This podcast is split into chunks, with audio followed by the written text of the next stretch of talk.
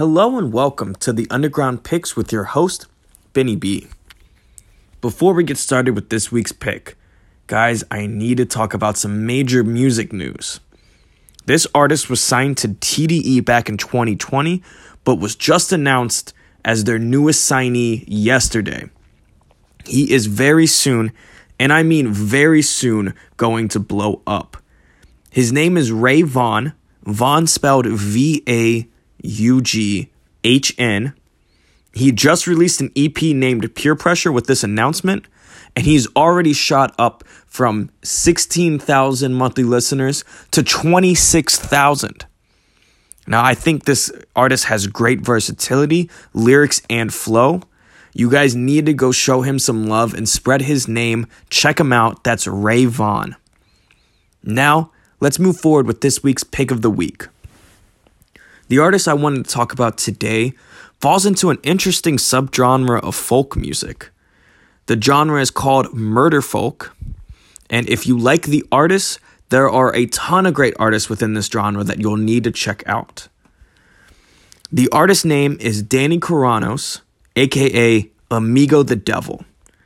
I think the best part of this artist's music is that he melds the storytelling you find in folk with romance and grotesque ideas to form these hauntingly beautiful songs. Now, personally, I have always been intrigued by dark themes and ideas in art. So I was immediately intrigued that this artist was exploring these ideas in music, since I hadn't really seen it that often done. Especially that in all of his albums, and he has three released as of this year. All of them contain those dark themes and motifs. Another great thing about this artist is that all of his songs are unique. They all have a tw- well, not all of them. Some have twists that create uneasiness. He creates uneasiness with the minimalistic set that he uses, sometimes only using a guitar and his voice. And he also does it while making you still feel like you want to dance to the music. If I had to put it into words, I would say that he makes you unable to stop dancing at the edge of a cliff.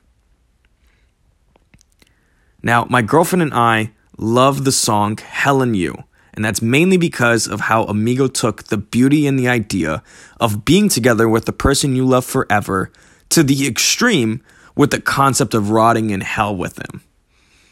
I think that his work is amazing because of how well he is able to tell these stories that have these dark ideas behind them. Uh, for example, Perfect Wife, which is my favorite song, shows the story about a woman in an abusive relationship, but it makes it easy to listen to and captivating. The last song that I wanted to mention by him is One Kind of People. I wanted to mention it because it explores the idea that we are all not so different because really there is only one type of person in this wor- world a person who dies. And that's the, the chorus of the song. There's one type of people in this world people who die. I think the idea is beautiful that we're all not different and that we're all just one type of person. And he even says in multiple interviews that he wants people to be kinder to one another. And I think that this song shows that mentality in a very unique and twisted way. In his other works, he explores ideas related to suicide, murder, and serial killers and has created stories that are of, say, Jeffrey Dahmer, who wasn't caught but had moved to Hollywood, uh, or a man wanting a woman's husband to die so that he can swoop in.